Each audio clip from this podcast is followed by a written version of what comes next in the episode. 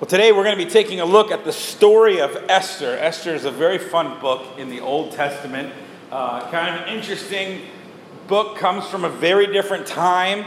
And so you'll see some of that in the story. And I think it's important to realize that just because the Bible describes something doesn't mean the Bible prescribes something.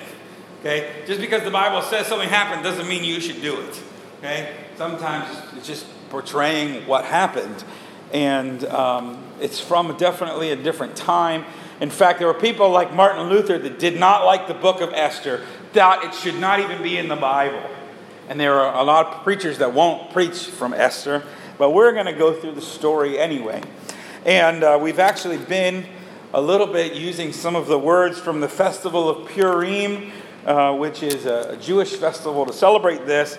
There's often in Purim gifts of food and drink, donations to charity, there's a celebration meal, sometimes special prayers and costumes and parties. It's really a very big national celebration for Israel. And part of what happens during the festival of Purim is you go to the temple at a certain time and the entire book of Esther is read out loud. Okay, you sit there through the whole thing. It's only about 7 chapters. It would not take you very long, and I encourage you to read it start to finish sometime this week. But there's a bad guy in the story, and his name is Haman. And what you do at this festival of Purim, whenever the name Haman is said, the goal is to try to blot out the name Haman so that it's never heard and it's never said. So the children are given noisemakers, and everybody boos whenever Haman's name is said. Not afterwards, you got this? You're not supposed to be able to hear the name Haman. So, during the sermon here, there's going to be a number of times where I start to say Haman. I'm going to give you a hint. I'm going to say, the evil Haman. And when I say Haman, you've got to boo and try to make sure nobody hears me say Haman. Everybody got this? If anything, this is the one sermon nobody's sleeping through. Because if I see you sleep, I'm just going to say the evil and then everybody's going to boo around you. You're going to wake up. Okay? So kids, are you ready? Are you listening back there, everybody? Okay, because I need the kids to lead as we get a little bit childish here, the kids to lead us. So if I say, we ready to practice this? Everybody's awake? You got to boo, you got to make some noise just to blot out that name of the evil Haman. There we go, good. And it can be short, you don't have to boo for real long. Okay, you just got to block out me saying the name of the evil Haman. Good, everybody's got it. Okay, we actually don't get to the name for a little while in the story, but when we get there, we'll get excited again. Esther comes to us in a time that is very dark for Israel. Okay? They are in exile. What that means is that Israel has been, for the most part, carried off into other parts of an empire. First the Babylonians, then the Assyrians, and now that empire has been taken over by the Persians. Okay? So they've been in exile a long time. And you got to understand that when you were brought into exile, you were a despised people, okay? The goal was to treat you badly, to make sure that you don't keep any kind of heritage and you fall in line with what the empire does. That's why they spread you out, okay? So you lose your identity and you're hated because of it, okay? You're hated until finally you just become part of the empire. People don't even remember that you were something else. They want you to fall in line. You got that? They want your race, your ethnicity gone. Okay, that's what's happening in exile. And Israel is in exile for a long time. And they've been abused. A lot of people were killed during the battles that led the people to exile. And so it's a very, very dark time. The hero of our story, Esther, is being raised by Mordecai, who's a relative of hers, maybe a cousin or an uncle. But he is taking care of her. Why? Because her parents were killed, either in the battles that happened in Israel, or perhaps they were abused. Okay? And when you were in exile, you got to understand, you were the low people. You were the hated people. So you had no protection. Okay? If somebody abused you, you couldn't go tell the police. First of all, there's no police. But second of all, even if you went to the authorities, you're the low people. It was okay to abuse you. Do you understand how tedious the position, how strenuous, how dangerous the position that Israel is in exile? It is a miracle that they keep their identity and that they come back. And in fact, people like Ezra and Nehemiah in the Bible have to do lots of work to try to teach Israel how to be Israel again, because they almost lost it. By 2 or 3 generations, people don't even have Jewish names anymore. They have Babylonian and Persian names. So our story picks up with the king, Ahasuerus. Sounds actually Spanish, I think, but that's okay. And he's throwing a festival to celebrate his wealth and how great he is. And at the end of a multiple-day festival, he calls his queen, Queen Vashti, to come in and show off her beauty for his guests. But she will not come in to the festival. This is a rejection not only of his command to come in, but also of all the guests. And everyone is fearful that the negative example of Vashti, who won't listen to her husband and won't listen to the king, will spread and will be an example for all these women to not listen to their husbands, or for people to not listen to their kings. Again, different time. So the king kicks Vashti out, and she is no longer to be the queen anymore. And the king calls for virgins of the kingdom to go through the process of being cleaned and beautified so that potentially they could be his next wife. He starts a harem. That's what it was called in those days. Okay, you get the young ladies together. They spend a number of months bathing in oil and being cleansed and learning how to relate to the king and learning how to be pretty and learning how to walk correctly and all of that. And then each woman, again, different time, each woman had a night with the king. And after he had had a night with all these different women, he would pick which one he really loved that would be his wife. Now Esther, this Jewish girl being raised by Mordecai, is chosen as one of these young women. And Mordecai tells her, do not tell anybody you're Jewish. Don't tell anybody you're Jewish. And so she is taken into this harem, and for months she's part of this group of women preparing to have this one night with the king. And she is actually, because of her character, because of the relationships she can build, she finds a lot of favor in the group that runs this group of women. Actually, it's a group of eunuchs. The theory was if somebody was a eunuch, they couldn't do anything inappropriate to the ladies that were meant for the king. So she finds favor with these men, with this group. In the meantime, Mordecai is watching out for Esther. And he is sitting at the gate, sort of where they would come out to go to the king's palace, and they would go to different things. And that way, he's able to sort of keep an eye on Esther, make sure she's okay, make sure no one knows she's Jewish, and all of that. It is here, sitting at the gate, that Mordecai hears two eunuchs that are angry with the king and planning to kill him. Mordecai tells Esther. Esther tells some of the other people in the community. And then the word gets to the king, and he is saved. The king finds it out, searches this out. They arrest these two eunuchs, and the king is saved. And it's marked in the book of great things that happened in the king's lifetime that Mordecai did this for the king. Esther, in the meantime, has her night with the king and finds favor with the king and becomes the queen of this Persian empire. So now Esther, a Jew, is the queen of the Persian empire. Mordecai has found favor with the king because he has rescued the king from this evil plot. Everybody with me so far? Okay, get ready, because we're getting to the bad guy now.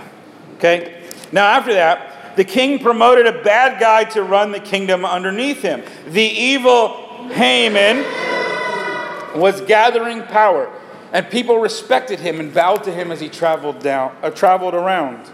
And when he went past the gate, the evil Haman noticed that a particular man would not bow to him or pay tribute to him or respect him in any way. Who do you think by the gate that man was?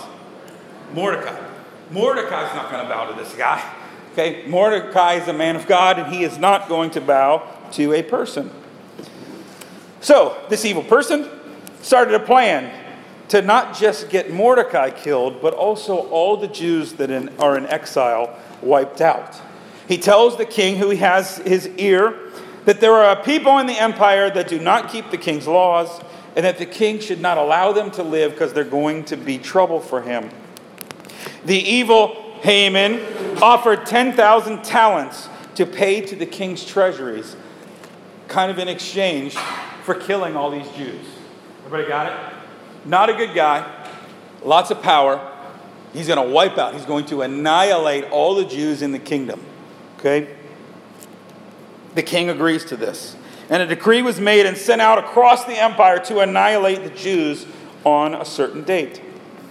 Mordecai, being at the gate, hearing the rumors of the town, hears about this story. So he's sad. He rips his clothing, puts on sackcloth, and sits in ashes. This was a sign of regret or remorse or sadness or despair. The idea was, if you felt that way, to look and feel that way. So you feel the itchiness, you look downtrodden because that's how you feel.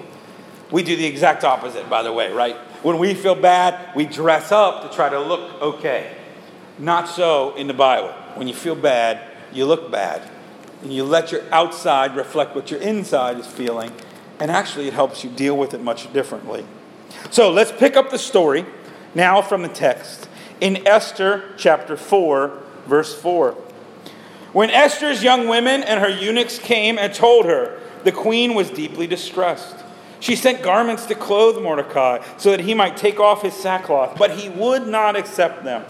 Then Esther called for Hathach, one of the king's eunuchs, who had been appointed to her, and ordered him to go to Mordecai and learn what this was and why it was. Hathach went out to Mordecai in the open square of the city, in front of the king's gate, and Mordecai told him all that had happened to him, and the exact sum of money that the evil Haman had promised to pay the king's treasury for the destruction of the Jews. Mordecai also gave him a copy of the written decree issued in Susa for their destruction, that he might show it to Esther and explain it to her and command her to go to the king to beg his favor and plead for him on behalf of her people. And Hathach went and told Esther what Mordecai had said. Then Esther spoke to Hathach and commanded him to go to Mordecai and say, all the king's servants and the people of the king's provinces know that if any man or woman goes to the king inside the inner court without being called, there is but one law, to be put to death, except to one to whom the king holds out his golden scepter so that he may live. But as for me, I have not been called to come in to the king these 30 days. And they told Mordecai what Esther had said. Then Mordecai told them to reply to Esther. Here's the great response. Do not think to yourself that in the king's palace you will escape any more than all the other Jews. For if you keep silent at this time, relief and deliverance will rise from the Jews from another place, but you and your father's house will perish. And who knows whether you have not come to the kingdom for such a time as this. Then Esther told them to reply to Mordecai, go, gather all the Jews to be found in Susa, and hold a fast on my behalf, and do not eat or drink for 3 days, night or day. I and my young women will also fast as you do.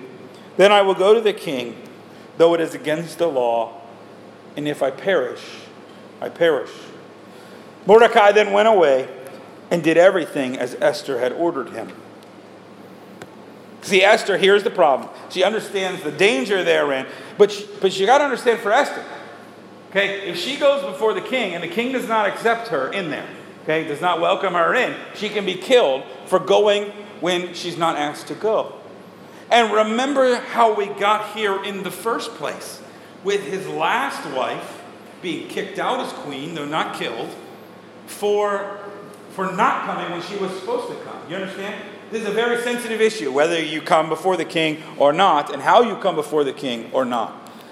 And if everybody was really mad when Vashti wouldn't come, if the king allows Esther to come, it's going to really look like the women of his house are stepping up to him and not listening to him.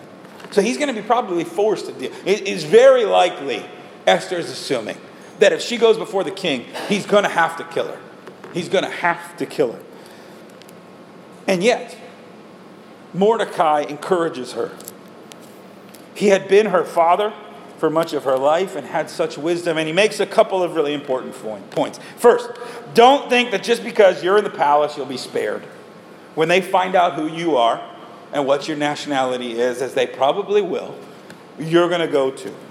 Just because the problem not real close to you right now doesn't mean the problem isn't going to be closer to you later. Second, you can hope that someone else will stand up and stop this slaughter. But if you stay silent, your family is going to get it. Okay? Your family's too close to this thing. There's nobody else in this area that's going to be able to stand up for the Jews. If you don't stand up, you're going to see your family hurt. And I think what Mordecai is trying to do in a loving way is look out for Esther to say, you don't want that kind of regret. You don't want the kind of regret where you should have and you could have done something and you didn't, and people around you suffered because you did not step up. Third, I think Mordecai wonders if maybe she is in the position that she is in for such a time as this. Maybe God actually put her there. So Esther agrees. She calls a 3-day period of fasting and prayer. Then she will go to the king, and if she perishes, she perishes. She's willing to take the risk on behalf of her people, because if she doesn't take the risk, her people are going to die, and it's likely that eventually she's going to die too. Such an amazing moment of bravery for Esther. If you read the whole story then, it plays out so beautifully, and I'm not doing it justice in telling it quickly. You got to read it and see it unfold. But Esther goes before the king, and she finds favor before him. And he does lift up his staff and let her come into his presence. And she asks, and he offers, Esther, what do you want? Anything you want, what do you want? And she asks for a banquet. And she asks for a banquet, including herself, the king, and the evil Haman. Oh, okay. That was a little slow, everybody. And the evil Haman. Good. There we go. We're back. In the meantime, the evil Haman cannot stand that Mordecai will not bow to him. Okay? He can't stand this anymore.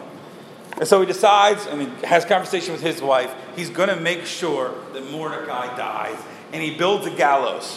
Okay? He gets ready. He ties a noose so that he can hang Mordecai. And he thinks, you know what I'm going to do? At this banquet tomorrow, I found favor with the king. I found favor with the queen, apparently. He's going to offer me anything. And guess what I'm going to ask for? Okay? I've already asked for the Jews to be killed. Mordecai's days are already numbered.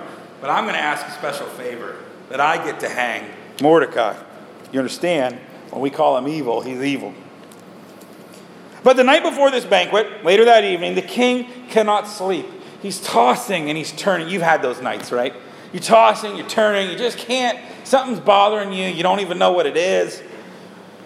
And so the king has one of the eunuchs come in and read to him from that book of all the great things that have happened during his kingship. And he reads and hears again the story of Mordecai saving his life by revealing this plot. And he thinks, and he asks the eunuch, well, what have we done to honor Mordecai that saved my life?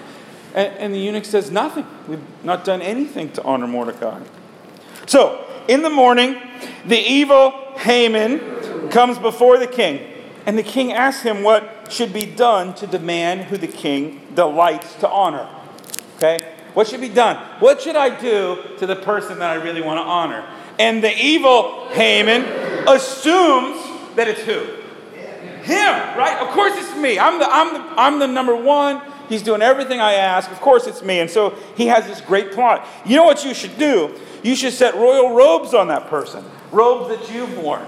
And you should put him on a horse that you've ridden. You should put a crown on his head. And you should have him travel around the city so that people have to bow to him. You got that? What's he mad about? He's mad Mordecai won't bow to him.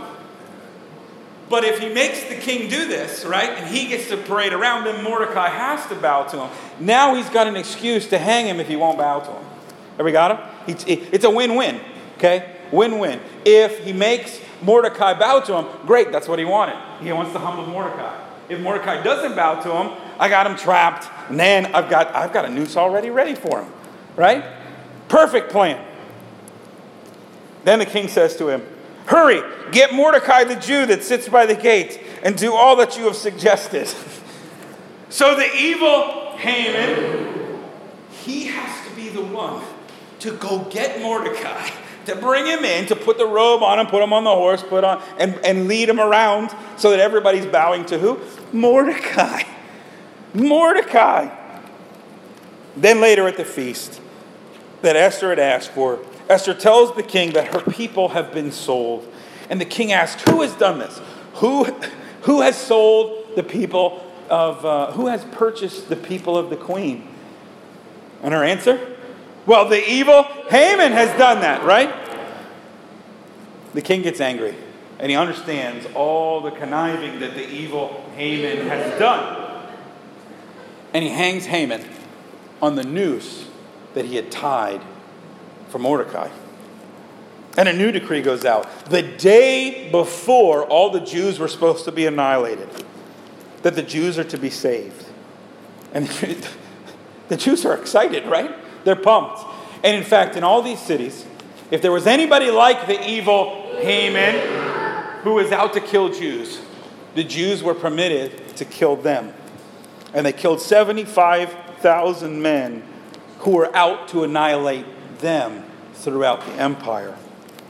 Again, the Bible is describing, not prescribing, right? You don't get to go kill your enemies this afternoon. It's not how it works. Okay? The point is that the people were saved.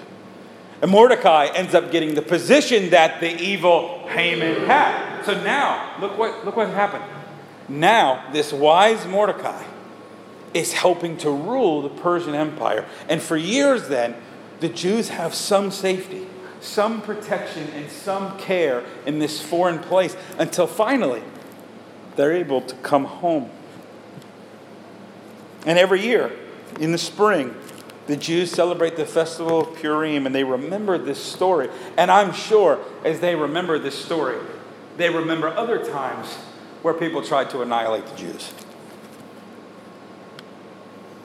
Now let me take a minute to reflect on this call of Esther, this call to action that Mordecai gives to her in this moment. First, I want you to notice that a person calls Esther to action and not God. We've been looking at all these stories where God shows up in Burning Bush, God speaks to Isaiah in his throne room, but what you get in Esther is not God speaking, but Mordecai speaking. In fact, read the book of Esther again this week, and you know what you're going to find? It is the only book in the Bible where God is not mentioned at all. There is no mention of God in the entire book of Esther. There's nothing. No prayer, nothing. You have reference to prayers, but you have no prayers written. You have no reference to God in any way, shape, or form. But when you read this story, can you read it and not see God working behind the scenes? God is all over the place in the choice of Esther, in the wisdom of Mordecai, in a bad night of sleep for the king that leads him to remember that he needs to honor Mordecai. Sometimes it's not until hindsight that we see what God has been up to and see that we were not alone, even though in the moment, and Israel definitely would have felt alone in this period. I sometimes wish God would lead us more directly, but I have found out that often God doesn't. Often God leads us by little things, and we barely even can tell that it's God until hindsight, and we think, that's what you were doing. Often God leads us to the advice and counsel of others. That does not mean all counsel is good, right? There's the counsel of the evil Haman, which is definitely not good. And so you've got to listen to counsel carefully. You got to listen for the subtle whisper of God underneath of the advice that you're given. Not all advice is good advice, but sometimes, and I think often, God speaks to us through the advice and words of other people. And we've got to listen to that and discern it. Number two, notice the strategic position that Esther has, right? She's in the perfect place to do this. I think when God leads, he often leads through position. Position involves two things: place and timing. Place and timing. Where has God put you for such a time as this? Where has God put you, and what is the need right now where God has put you? Part of God's call in your life comes down to noticing the things around you that you cannot be silent about, and that somebody needs to do something about them right now. Place and timing. But do you know what Esther doesn't have? Power. she actually does not have a lot of power. She has no power to make the change. She has no power to come before the king. She's in a perfect position, but she has no power. And often we wish God would give us power and authority. Right? If I was the boss, if I was in charge, I could make this happen. If I was the pastor, if I was the president, if I was, you name it, then I could finally, but sometimes God puts people in positions of power, and that's the place that they're at, right? Mordecai's like that. He gets that position. But more often than not, when God calls you to do something, he's not going to give you authority. Okay? Where's your power going to come from? From him. Where does Esther's power come from? Prayer and fasting. She takes a couple days as a community with other people to pray and to plug in to the real source of power, the only source of power that she really has. Often power and authority that we have in our lives is false. What you really need to do is plug in to the source. After all, the person at the center of our faith was a carpenter, right? He came, he wasn't a king, he wasn't a prince, he wasn't a senator, he wasn't the CEO of a multi-million-dollar company. He was just a little carpenter in a little town, in a little nation. Often God's people do not lead with power. They lead with place. They're in the right place at the right time because God put them there and God gives them the power. Esther's power is beyond herself. It's the prayer and the fasting. And so she prays, she fasts, she waits, and then she takes the great risk to do something about what God has positioned her to do. And we need that kind of power. We need that kind of bravery that Esther exemplified. I don't know if you watched the news this week. I can barely watch the news. I just don't watch it that much. But I keep track.